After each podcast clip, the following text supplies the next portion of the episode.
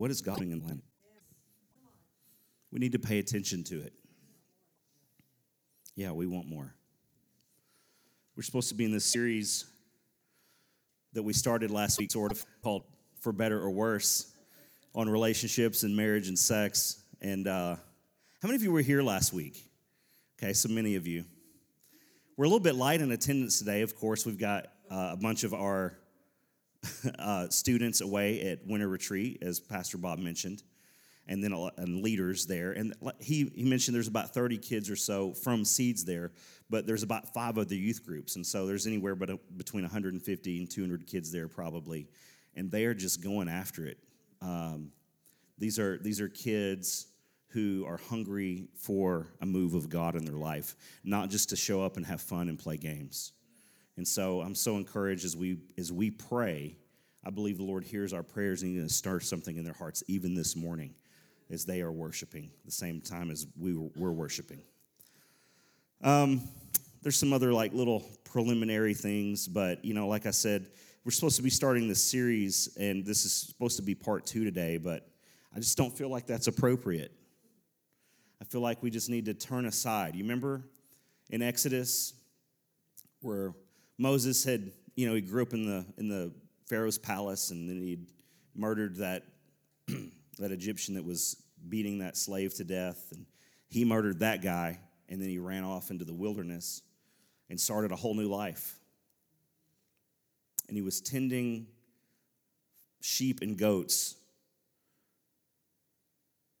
And he comes across this bush that's on fire, but it's not being consumed. And he says, I must turn aside. I must give attention to this. What's, what God is doing right now in this season in the American church, we must turn aside and pay attention. Many of you probably know what I'm talking about. Some of you may have no idea what I'm talking about. You're like, wow, that sounds really good, but where's all this coming from? And, and um, man, what, what, what ignited at Asbury University two Wednesdays ago? It's just like 10, 11 days ago. But God's doing something. And, it, and how it has spread from there to other college campuses and other prayer rooms. Um, and some people might think, well, man, this just kind of popped up overnight, but it didn't. The seeds of prayer, the seeds of intercessors in this nation and those around the world that have been praying for the American church, it's been going on for decades and even centuries. And we're seeing, we're seeing a glimpse of it here in this moment that, that we're in right now. And we get to be a part of this. And so we have an opportunity. We can say we can either lean into this or we can, we can turn aside and bring attention to the burning bush. Or we can just keep doing our thing because we have responsibilities and we're going to herd the goats and the sheep and we got to make sure and take care of these things. And these are real, real things that have to be taken care of. Yeah, they are. But when God's doing something, when there's a burning bush that's not being consumed, let's turn aside. you guys, I, I, mean, I have all this series for better or for worse, all these notes laid out. And, and, and I feel like, man, this just doesn't feel right. So, God, what do I do? What do, I, what do we say this Sunday? You know, we dismissed, we, we, we get through talking about all these the relationships and, and stuff last week. And I just said, all of this is good, you guys. All of this wisdom is good all of these notes are good, we need it, and we do. But without the presence of God, what does any of it mean? So I said, I didn't, you guys remember, most of you were here? I don't know how to end the service except just crying out to God and saying, God, you come where you're wanted, so we want you. And I love, Helen, you just darted out of your seat out here. And then we just started praying and I'm closing my eyes and I've got my back turned to you and I'm weeping before the Lord and and 15 minutes goes by before the first time I open my eyes and the room is still full of people. And some of you have gone to get your children and you've brought them back in here to tarry at the altar with us. And we turned the, the church service into an hour and 20 minute long prayer meeting after we dismissed. with, with, with first time guests staying around for an hour. And if they had left, that's fine too. That's okay. But the presence of God was here and was thick, and we turned aside. And I don't want to just go, well, wasn't that a nice Sunday? Remember that? Let's get back on our series. Let's get back to the, the little thing that we were And that's great. The little thing we were doing was great, and we, will eventually get back there when the time is right. But now let's turn aside. There's no, there's no slides. There's no scriptures up on the screen today. There's no cute video. I don't know. I don't have a plan of what's supposed to happen today. I jotted some things down that, that felt right, but I, I didn't write out detailed notes for today because I just felt like, what do I, I don't know. I don't know. Would you guys do this with me though? Open in your Bibles to Second Chronicles chapter 7 and then stand up with me after you found it. And again, normally we have all this stuff for you to follow along on the screen, but we don't today. But once you found Second Chronicles 7, stand up with me, and we're going to read God's word together. And I'm just going to share some thoughts with you. And then we're just going to see what the Holy Spirit does. I don't know. So I don't know what version you have, but I, I think I'm reading today from the New Living Translation, and so you can just follow along the best that you can quietly as I read aloud. And I'm going to start in verse 11 and I think I'm going to end with verse 16. Second Chronicles 7, verse 11. So Solomon finished the temple of the Lord as well as the royal palace. He completed everything he had planned to do in the construction of the temple and the palace. Then one night the Lord appeared to Solomon and said, I have heard your prayer and have chosen this temple as the place for making sacrifices. Hmm. How many of you know that we are the temple of the Holy Spirit now? It's not a building, it's the people of God. And how many of you know that the Lord spoke to us this year and said, Every home and altar? I've heard your prayer and have chosen this temple as the place for making sacrifices. That's what altars are for, right? Altars are for, make, for making sacrifices. At times, I might shut up the heavens so that no rain falls or command grasshoppers to devour your crops, or send plagues among you. Verse 14. Then, if my people who are called by my name will humble themselves and pray and seek my face and turn from their wicked ways, I will hear from heaven and will forgive their sins and restore their land. And I know that many of us we could probably quote that scripture uh, frontwards and backwards, but because we're so familiar with it, let's not just breeze right over it. Let's read it again if my people, that's us, who are called by my name, if they'll humble themselves, if they'll pray, if they'll seek my face, if they'll turn from their wicked ways, I will hear from heaven. I will forgive their sins. I will restore their land.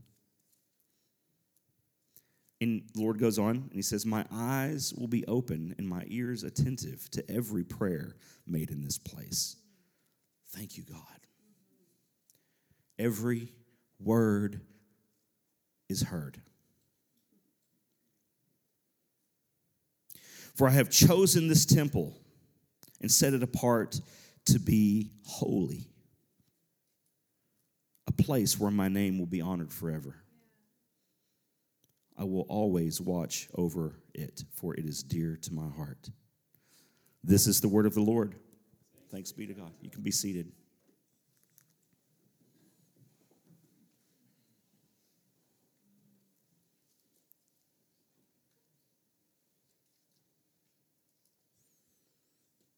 Told you guys on Sunday last week.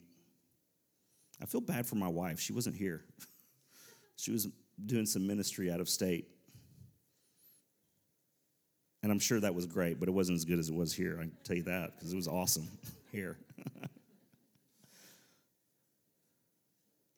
Told you last week, guys, I was going to drive up, Jamie and I were going to drive up to Asbury. We did on Monday. We got in the car. And if you, how many of you, just show of hands, you've heard what's been going on there, okay? So a great majority of us, some of us may not. When I heard, probably a day or two after what had been going on, it started showing up in my social media feed. Man, I was like, man, that's awesome. That's exciting. I'm so excited for them. But the predominant thought that stood out to me, and I, I told you guys this last week, the predominant thought that stood out to me is God, why there and not here? And then I knew the answer. I know why it's happening there. They're hungry. They're hungry. God comes where He's wanted. You're going to hear me say that a lot. Not just today, you're going to hear me say that a lot, maybe for the rest of my life, because it's something that I've known here, but there's a revelation of it that's connecting from here to here.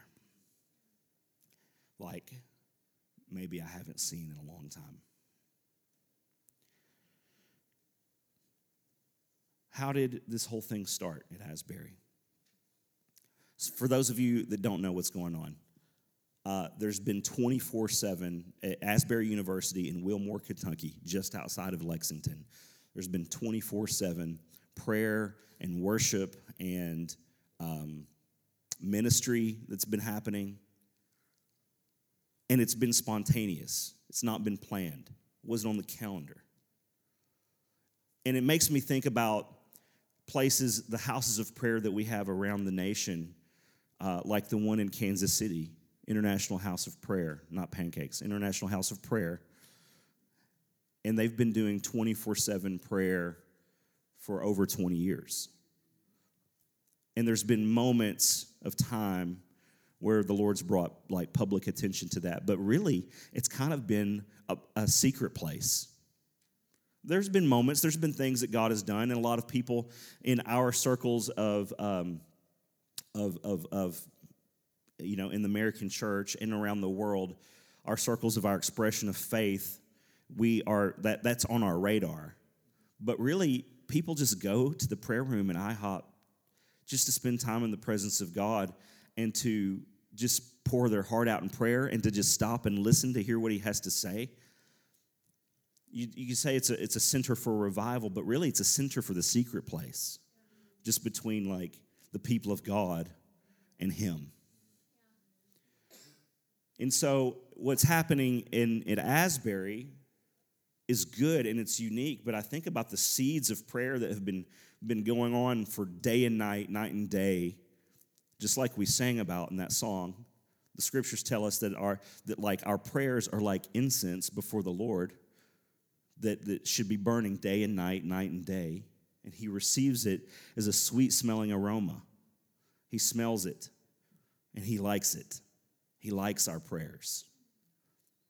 And as we're singing that song, day and night, night and day, let incense arise, I'm, i always think of that scripture in the, in, as it relates to our prayers. But I also started today also connecting the dots between our hearts burning for Him day and night night and day. Let incense arise. Let my heart burn for you, God. Let my heart burning for you be like incense arising from, from these, these coals and these, these precious ingredients that have been put together that as we light them and as they, they smolder, the smoke comes up and oh, it smells good to the Lord. Smells good to the Lord when your heart burns for Him.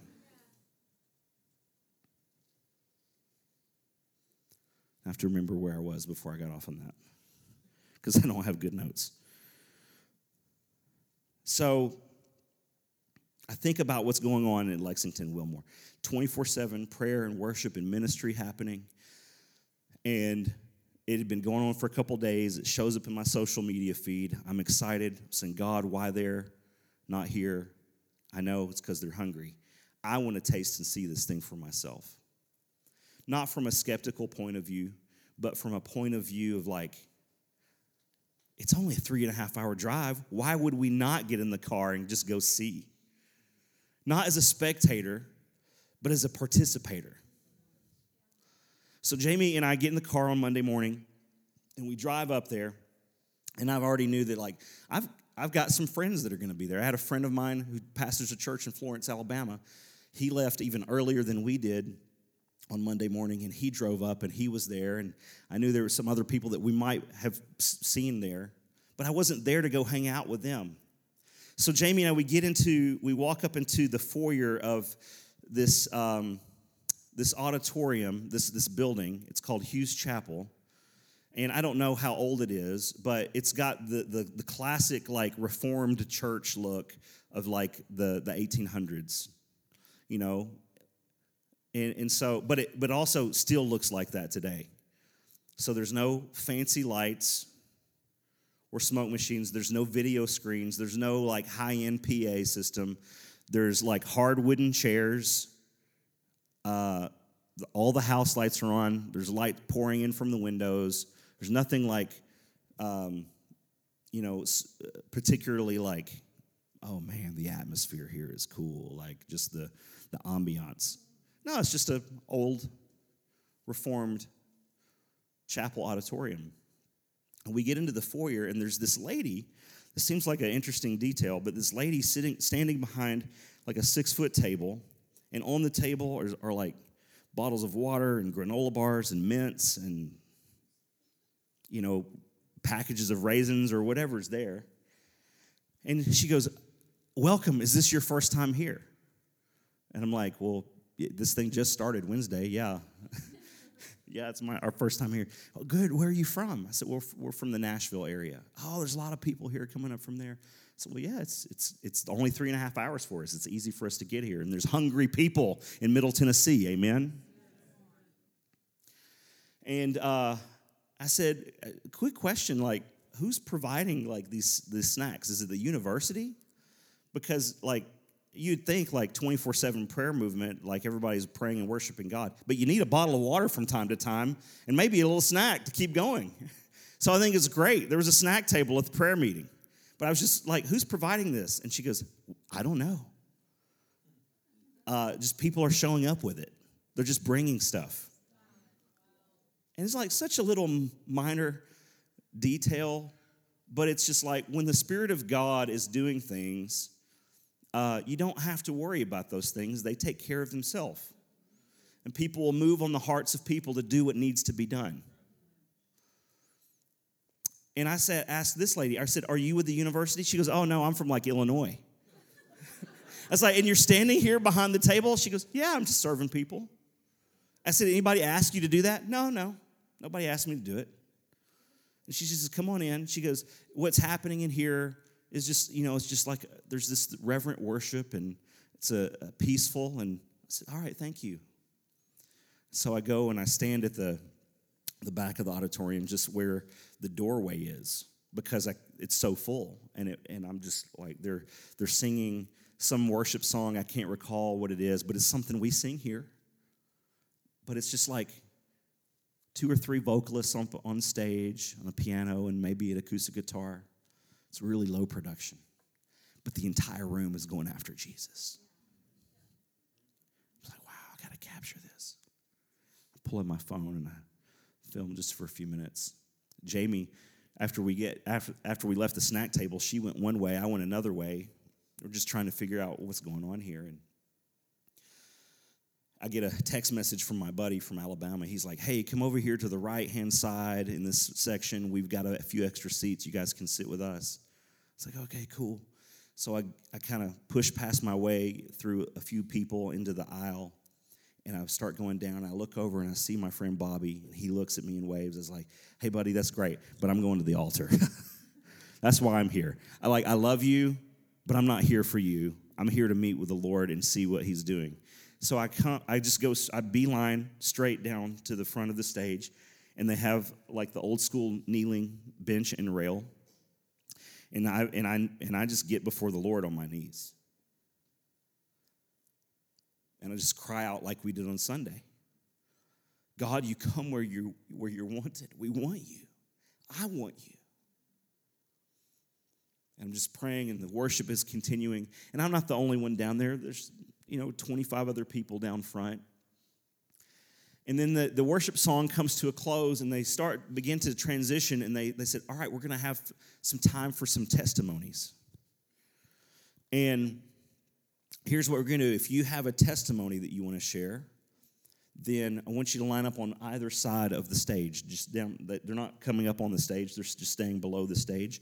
And so you've got a person over here with a microphone and a person over here for a microphone, and they just start alternating testimonies. People are just sharing about what God's doing. And this one girl shares a testimony, and she says, I drove here from out of state, a few hours away. I don't know if it was Ohio or Indiana or Illinois, five hours away. And this has been really good. The presence of God is here, but there's not been like a specific thing I felt like a download from the Lord. And I and it's time for me to go. Like I need to get back home. I've got responsibilities to take care of and and to see to. And so I was like, God, I don't know why you asked me to come here. I felt really drawn like you did call me here, but I just don't feel like I've got whatever it is that you needed from for me. So I'm I'm leaving. So she's getting ready to walk out of the auditorium and she looks over on the side wall and there's this lady standing on the on the wall she feels very drawn to so she's just paying attention to that. So she turns aside and she goes over to this lady and says hey um, I, I feel like we're supposed to pray together. And the lady's like okay cool let's do it. So they're getting ready to pray and then a mom and a daughter are walking down this outside aisle and come to them and say, Will you pray with us? My daughter has this uh, very rare disease or infection or something's wrong with her. It's very rare. And we just, we want you to pray with us. And so the lady that was standing on the wall, she said, Yes, we will pray with you. I'm familiar with what you're talking about. That is a very rare condition and I'm a doctor that actually specializes in the treatment of that.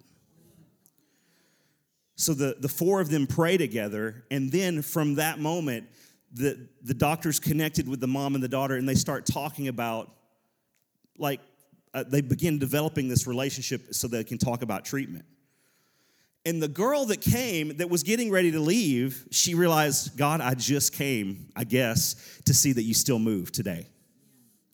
You, like, if for nothing else, God, I came here and you connected me with this divine appointment over here on this outside aisle that nobody else saw, that no one else was getting attention to. The spotlight was not on this, but I was there just to see, God, you're still moving, you're working today, and you're still connect, you're doing things.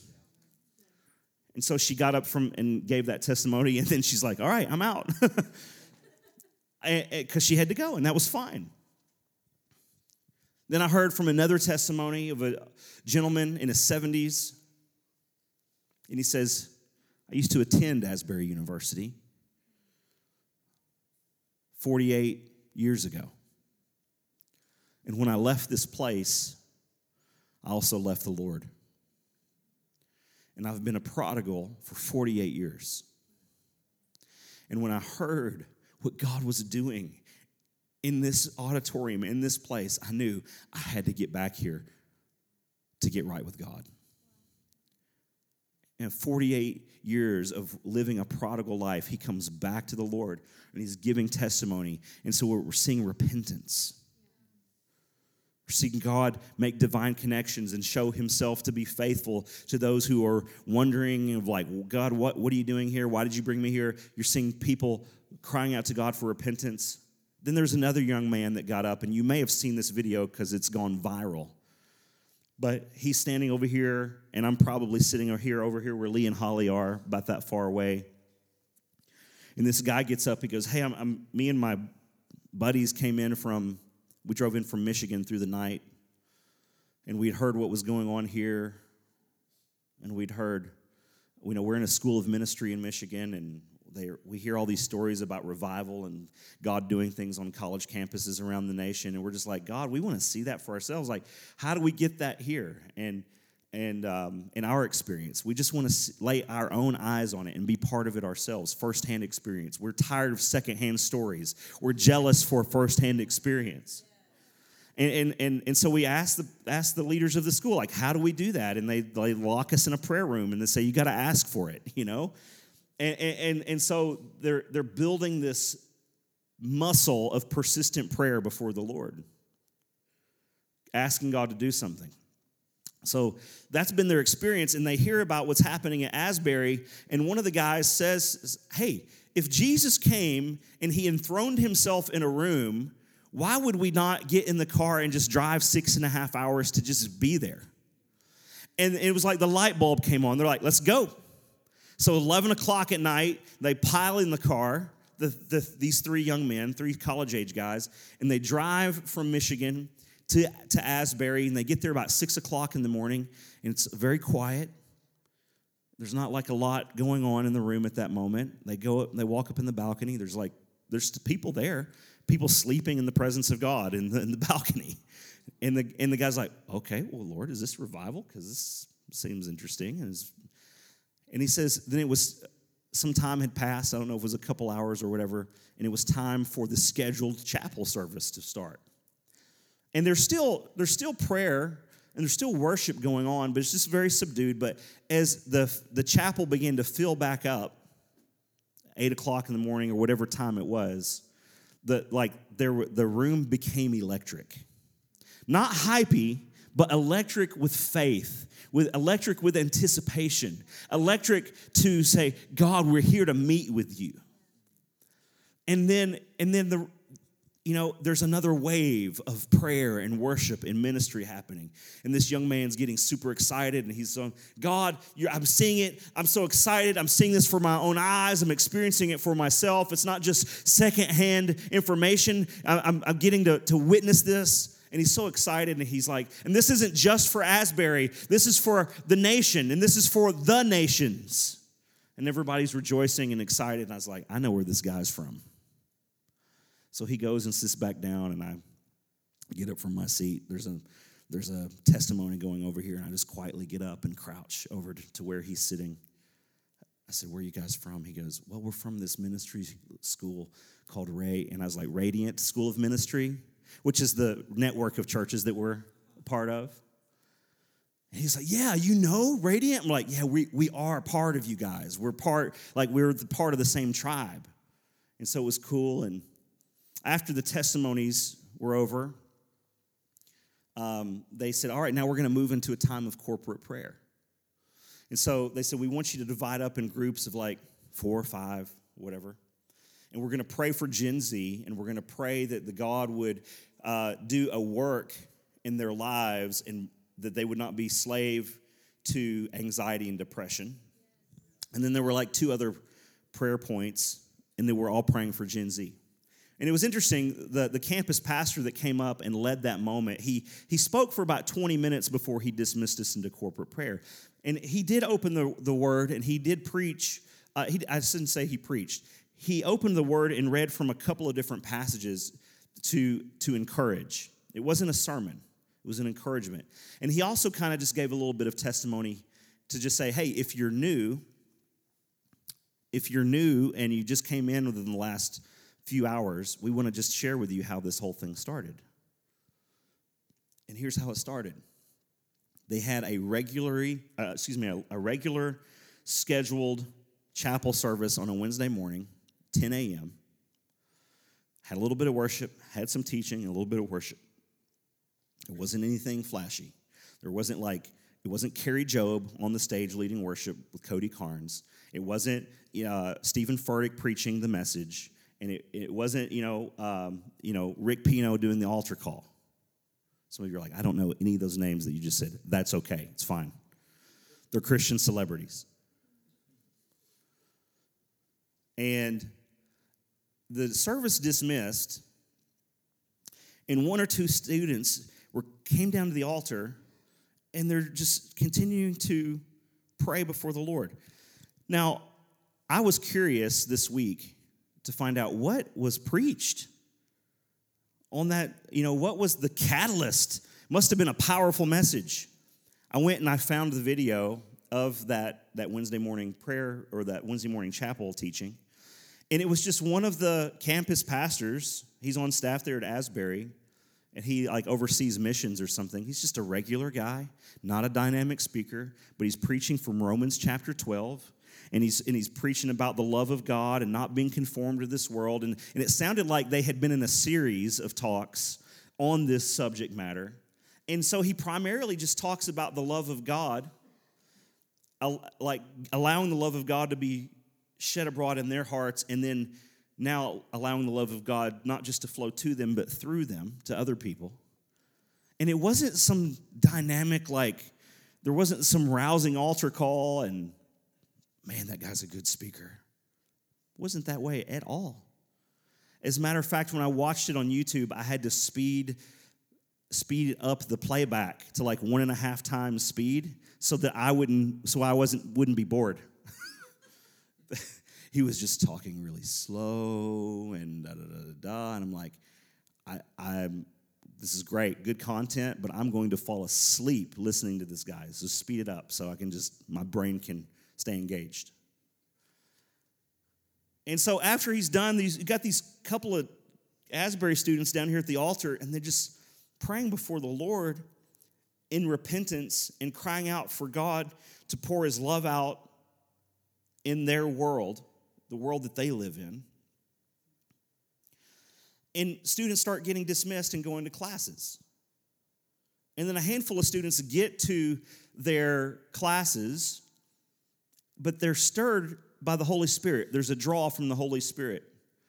And several of these students, they get to their classes and they say to their professor, Hey, like, we're not trying to like skip class or anything, but we really feel a strong draw to go back to Hughes Chapel, Hughes Auditorium, and just pray. We don't know why, but we just feel this strong draw. And Asbury, being a Christian university, the professors were like, Yeah, go, go. So about 30 or 40 of them end up staying and after the chapel service is dismissed, and you got 30 or 40 college students that are crying out in repentance uh, for their generation. They're crying out for the love of God to be poured out on them. They're crying out for reconciliation and forgiveness. They're crying out for all the for God to move in these ways. And then it just snowballs. There's nothing else. There was no other magic ingredient. There was like, all right, now tell me what's the secret sauce that you put in there? What's that unlabeled bottle that you shook into that? No, there wasn't any of that. It was just literal hunger and thirst for righteousness, persistent prayer, repentance, humility. All these things that we just read about in Second Chronicles 7. If my people who are called by my name will humble themselves and pray and seek my face and turn from their wicked ways, then I'll hear them from heaven and heal their land. And that's just what we saw. It was that simple. And so Jamie, Jamie and I spent three and a half hours driving up there to only be able to spend three hours there before we drove another three and a half hours back. Because again, we had responsibilities, we had things that we had to attend to and get to. And, and, and there's, it's amazing some of the, the things that I've been seeing on, I've been seeing online this week a lot of praise and a lot of like look what god is doing this is awesome Eh, eh, he it's it's not just you know it's not just for there it's for everywhere but there's some skeptics out there and there's some critics out there. And i just wanted to say to those people like before you get critical like come close and taste and see and smell and hear all all like experience what god's doing before you get critical when God's doing something special, it's not the time to get critical or skeptical, it's time to get hungry. So the campus pastor gets done just kind of sharing the testimony of what God's done. And he's, he's being, they're just like, I say the word stewarding. They're stu- stewarding what's happening so well. And that's an okay word. But when, when you think of the word steward, it's like you are you are given responsibility over. And that's that's true to a point, but it's not the fullness of the picture of what's going on there. Like if I have an estate and I give it to Jamie to steward, I mean she's solely in control over, over it. But that's not what's happening in this in this what's going on at Asbury. Because the Holy Spirit's in control. And they are simply cooperating with what the Holy Spirit's doing.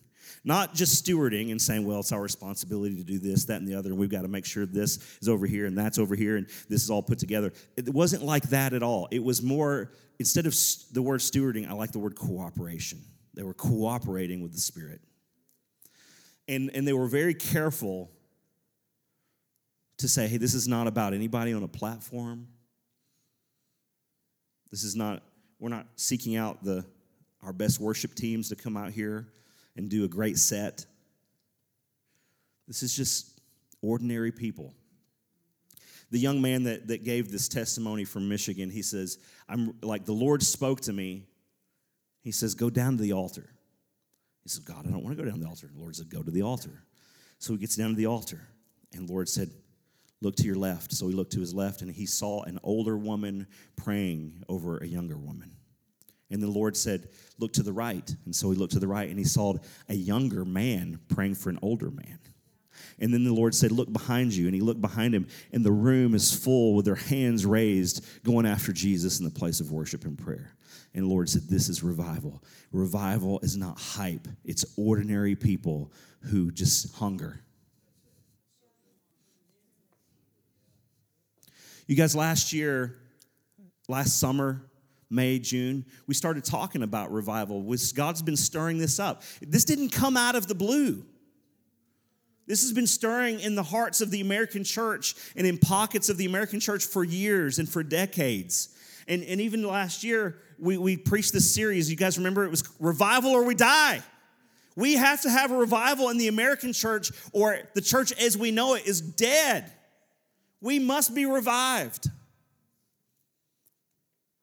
And we preached from this passage, Second Chron- or Second Chronicles 7:14. Humble hearts, persistent prayer, holy hunger, radical repentance. And that's what we're seeing at, at Asbury. God comes where he's wanted. So, Jesus, we want you. Just say it Jesus, we want you.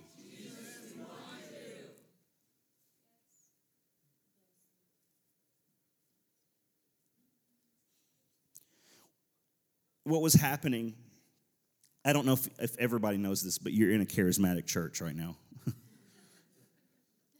and I know that looks different in some different places, you know, it looks a little different here than it does over there. And but we we believe in the full gospel, and we believe that the gifts of the Spirit are for today, and we believe that the Holy Spirit is not taking His hand off the church, and we believe that that every you know every if it's in here, we believe that it's for today.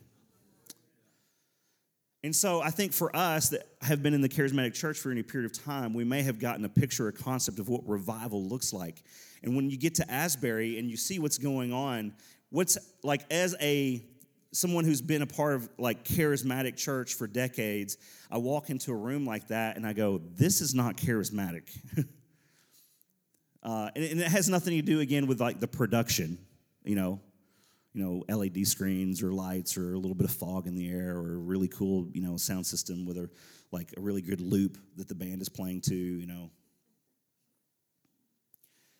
That it's none of that but i'm just talking about even like how the gifts are manifesting in the room. It's not what i would label as a decades long you know charismatic christian. I would go this is certainly not charismatic but it is a, it, the spirit of god is here the Spirit of God is thick in this place. So I don't care if it's labeled charismatic. I don't care if it's labeled reformed. I don't care if it's labeled high church. I don't care if it's labeled liturgical. Who cares about the label? I want what's in the bottle. I don't care.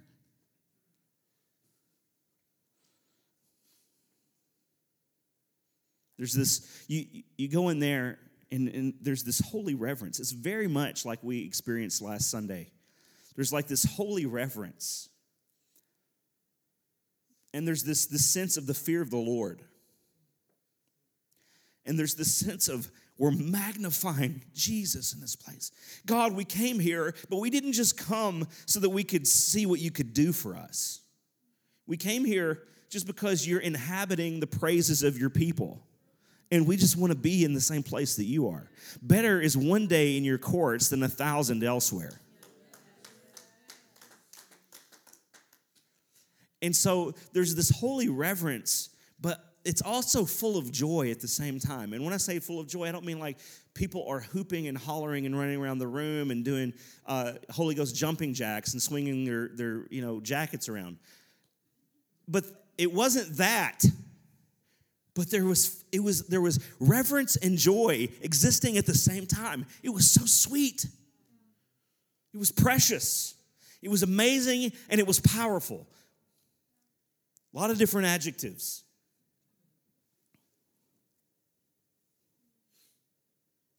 the, the campus pastor, before he dismissed us out into prayer groups, he said, and this kind of really goes along the same lines of the, the what the young man Gage said. Gage said he's you know revival's not hype. This is what he heard from the Lord. Revival's not hype. It's just ordinary people who are hungry. And the campus pastor said, "We're not manufacturing any of this. We just came hungry." when we feel like the Holy Spirit is done with what's going on, we're, we'll be good. We'll be good. Not because our their hunger will have subsided, but we're just trying to operate and cooperate with what the Holy Spirit's doing, not conjure something up, not hype something up, not take something further than it than what the Lord wants it to go. And I just so appreciated that. And that's how it was last Sunday when we were here we got to a point, about an hour and 20, sometime after one o'clock, and we were just like, okay, this feels good. Feels like we're good here. It's, this feels good between us and the Holy Spirit. Let's go eat some chicken now. Praise God. We didn't, have to, we didn't have to feel the pressure of keeping something going. And, and we didn't have to feel the pressure of, well, I just gotta, I gotta stay hungry before the Lord. Yeah, we're gonna stay hungry before the Lord. But we're back here in this house today, hungry for the Lord. And we were here Wednesday night, hungry before the Lord. And what God did on Wednesday night is we, there was a teaching at the school of prayer on the, on the uh, praying in the Holy Spirit, and we had four people say, Yeah, I want that. I haven't experienced that in my life. When four people got prayed for, for them to receive a prayer language and pray in the Holy Spirit. It's awesome. And we're not, we're just not trying to keep something going for the sake of something going. And, and, the, and the campus pastor, his name's Doug something, I have no idea. Just an ordinary guy in khakis and, you know, a plaid shirt. And he's just like a normal guy. And he's just like, hey, we want you to just, when you're here, be present. You, you may feel like you want to get your phone out, and that's okay. But, but get it out for a second and then put it away because we want you to be present with what God's doing here in the room not just document what you know was everybody like don't and people did have their phones out from time to time. I pulled my phone out a couple times and i took a couple videos that i never even posted. Because people weren't doing it so that their video could go viral and that they could get the likes and the shares and the comments. There just wasn't that about it. And the, the campus pastor said this. He said you know, God is going to bring attention to this the way that He does it. And it's not through us trying to make something go viral. Like, that wasn't their heart, that wasn't their attitude. Like, man, if we can just get out the right content, God can just keep this thing going. It, no, no, it wasn't that at all. There, it, the, the, the attitude in the room was like, just put the phone down. Like, yeah, get it out for a second if you want to, that's fine. But just don't worry about that.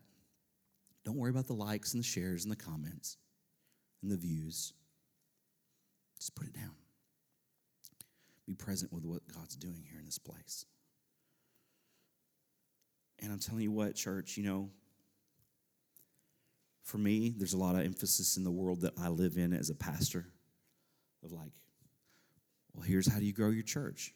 And here's your social media strategy.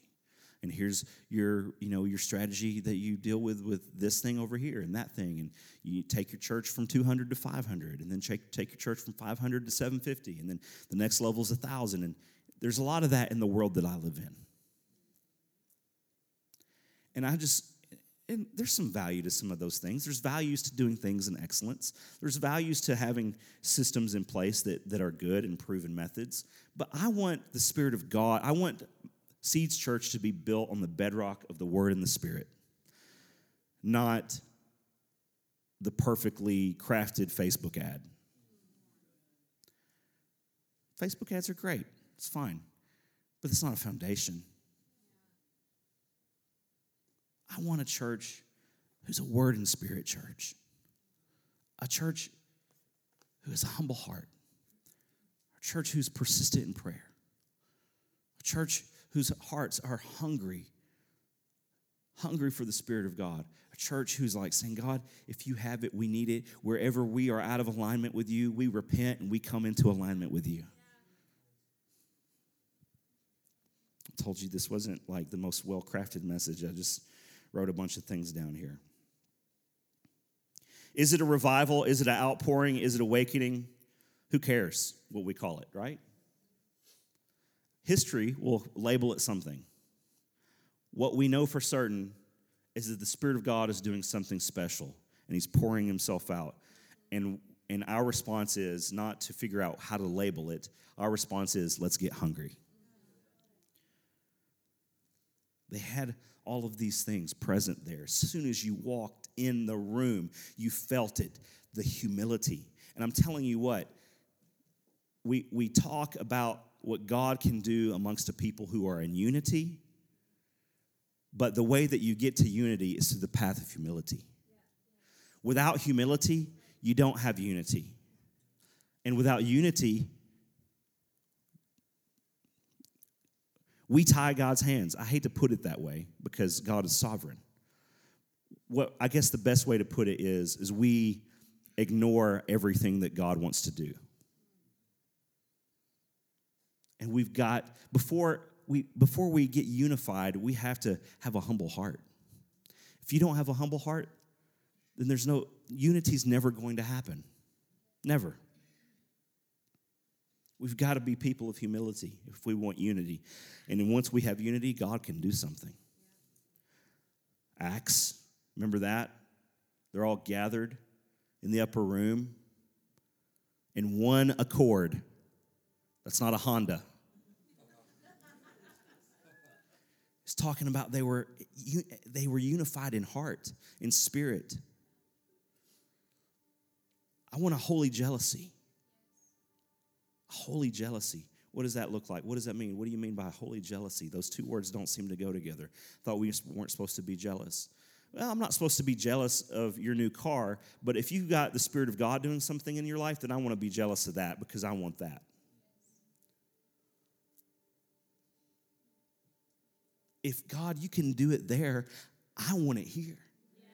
I want it in my heart. I want my heart to be ignited, on fire, alive for you. I want my home to be a place where I've made an altar so that, that your presence can come and rest. So the sacrifices that we bring to you of our selfishness and all these things, these idols that we've made in our life, we pile them on the altar and we burn them up, Lord God, so that you, like, we'll bring the wood, Lord, but you bring the fire. And then once it comes from our heart to our house, it comes to our church. And when we, when this church gets on fire, guys, I don't, you don't have to worry about a church growth strategy. Lord will build the house. So we tarried for three hours there, and then we had to leave, and we got in the car and we're driving back home. And Jamie's got her phone open over in the passenger seat, and she's like, "This is this is breaking out at Lee University, where our where our oldest daughter Jelana is in school."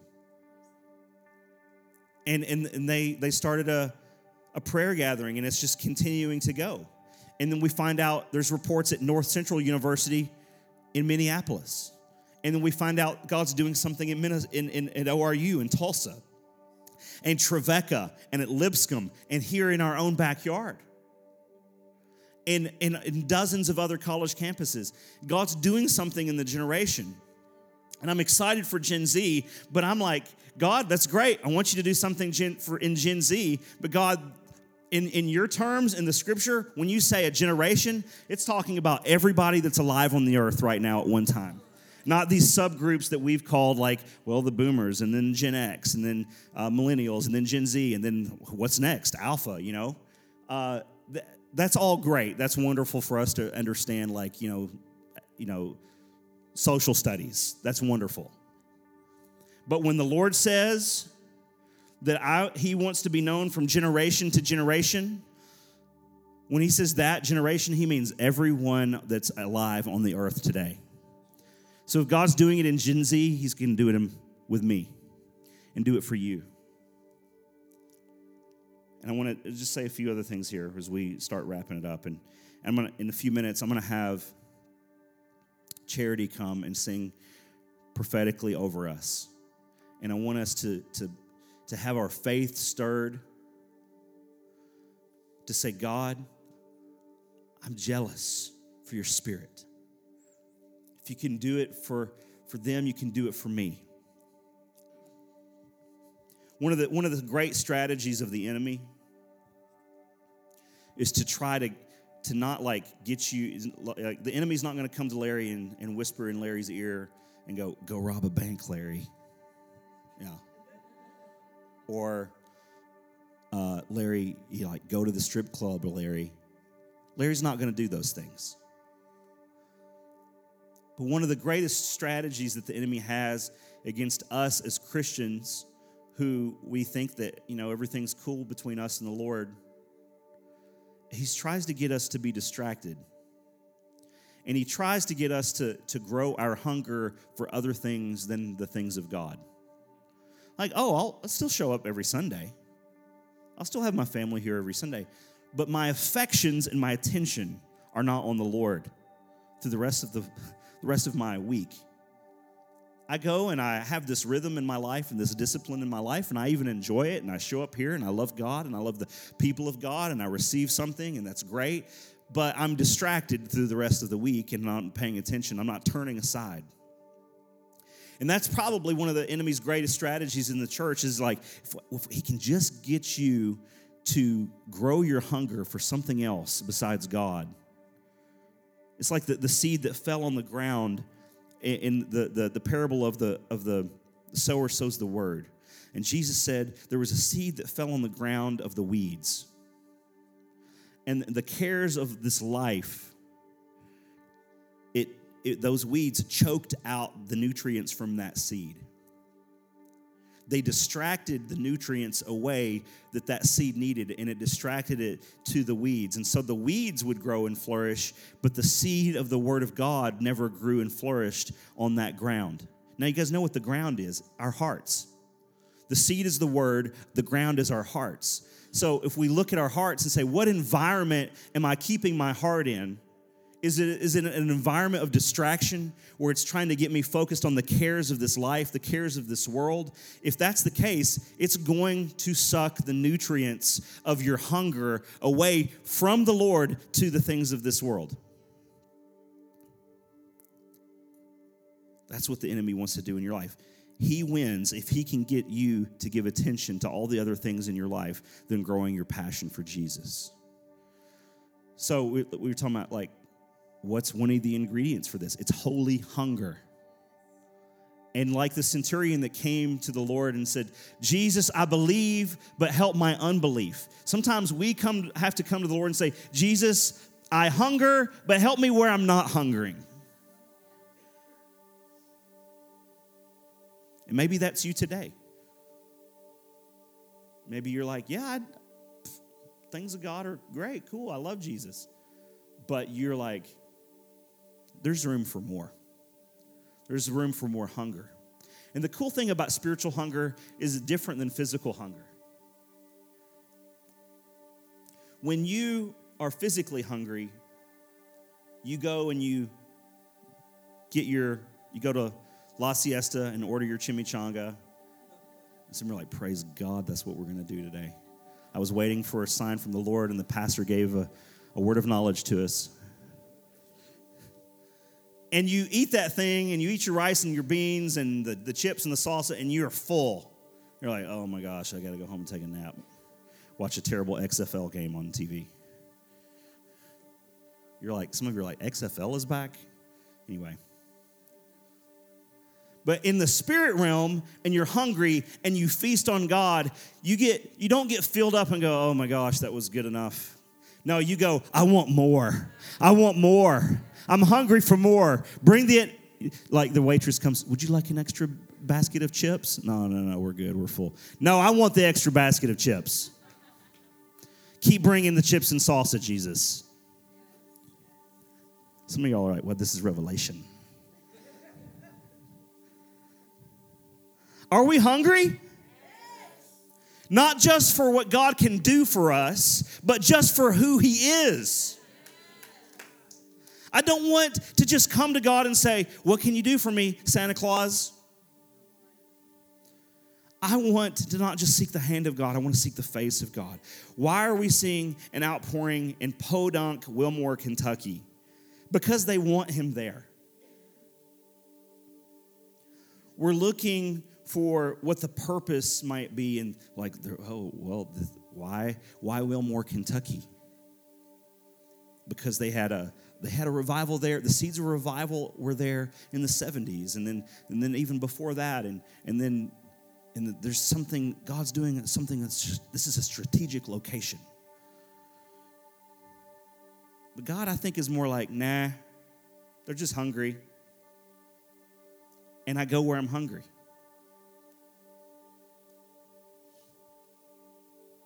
God will pass by a hundred strategic locations to come to the out of the place way where He's wanted. If we could just get a hold of that truth, it would change our lives. God comes where He's wanted. So, Jesus, we want you. I want to share with you this quote, and then, and then I'm going to have, finally, I'm going to have Charity come sing. Yeah, get a microphone. Thank you.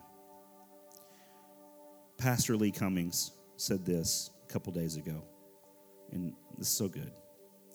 Because this, again, it's reminding us like, the pressure's not on us to just, you know, keep something going or conjure something up or hype something up. It's just really about a burning heart before the Lord.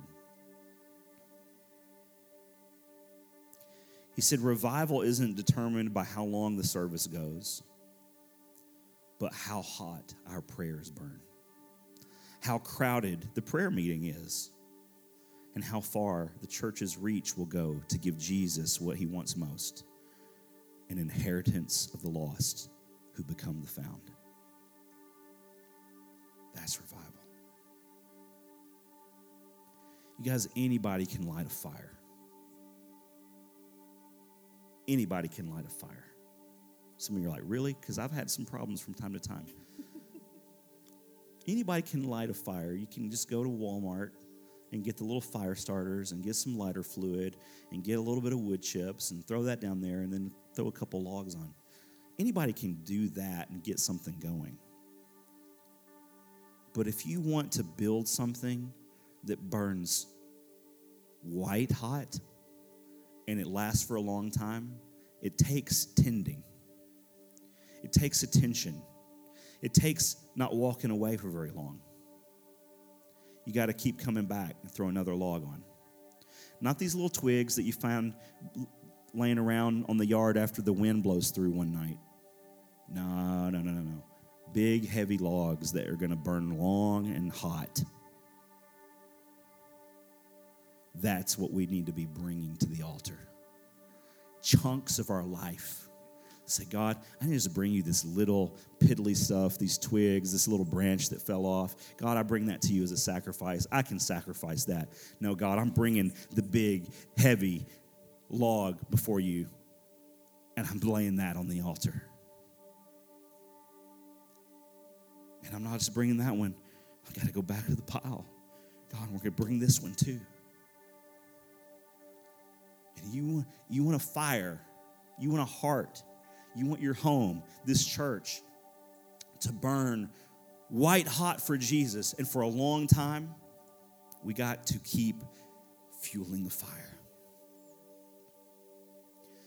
And we fuel it not with the little piddly things, we fuel it with the serious, heavy things. God, this is, this is yours. I'm going to stop pretending I'm in control. I'm acknowledging that you have a purpose, you have a plan. I surrendered this to you. I'm bringing the wood. God, you bring the fire. God, you come where you're wanted. I want you. This is a sacrifice. This is an inconvenience. This is going to cost me something. You, when you bring God things that don't really cost you much, those are fires that burn up fast and they're, they're not hot. Can't even roast a marshmallow over that. What does it count for? All you're left with is like just a little smoldering smoke. No, no, no, no, no. I want white hot, burning for a long time, billows of smoke.